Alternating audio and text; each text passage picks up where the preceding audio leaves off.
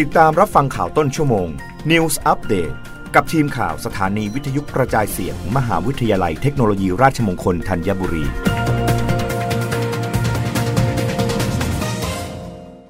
รับฟังข่าวต้นชั่วโมง โดยทีมข่าววิทยุราชมงคลธัญบุรีค่ะ DES ประสานตำรวจสั่งปิดเว็บสรรพากรปลอม หลังหลอกประชาชนให้กดลิงก์ดูดเงินออกจากบัญชีมีผู้เสียหายจำนวนมาก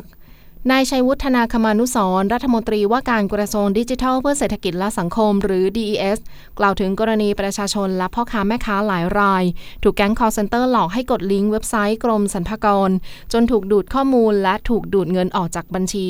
เพราะว่าเรื่องนี้กระทรวง DES ไม่ได้นิ่งนอนใจ ที่ผ่านมาได้สั่งปิดเว็บไซต์กรมสรรพากรปลอมมาแล้วหลายครั้ง แต่ก็พบว่ากลุ่มมิจฉาชีพมีการเปิด URL ใหม่ขึ้นมา และใช้ในรูปแบบการหลอกลวงที่ต่างออกไป ซึ่งกรณีล่าสุดที่เป็นข่าวได้สั่งการให้กระทรวง DES ประสานเจ้าหน้าที่ตำรวจ ขออำนาจศาลสั่งปิดเว็บไซต์ดังกล่าวแล้ว อยู่ในขั้นตอนของการดำเนินการ รวมถึงจะต้องดำเนินคดีกับผู้ที่เกี่ยวข้องอย่างรวดเร็ว จากการตรวจสอบพบว่าเว็บไซต์ดังกล่าวมีการใช้ระบบมาแวร์ในการดูดข้อมูลเมื่อกดลิงก์เข้าไป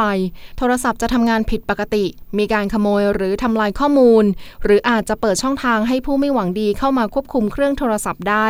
จึงขอเตือนประชาชนให้ระวังอย่าหลงเชื่อข้อมูลที่มีผู้แอบอ้าง ว่าเป็นเจ้าหน้าที่กรมสรรพากร หรือเจ้าหน้าที่หน่วยงานใดที่หลอกให้ทำธุรกรรมผ่านระบบออนไลน์ กระทรวง DES จะมีการนัดประชุมกับสถาบันการเงิน ผ่านสมาคมธนาคารไทย และธนาคารแห่งประเทศไทย เพื่อเร่งรัดแก้ปัญหาให้แอปธนาคารหรือโมบายแบงกิ้งมีระบบป้องกันการถูกควบคุม หรือโจรกรรมข้อมูลอย่างเร็วที่สุด เพราะก่อนหน้านี้ได้ตกลงให้ทุกธนาคาร มีระบบ Cyber Security ป้องกันแอปพลิเคชันธนาคาร ซึ่งได้รับการตรวจสอบแล้วว่าสามารถป้องกันได้จริง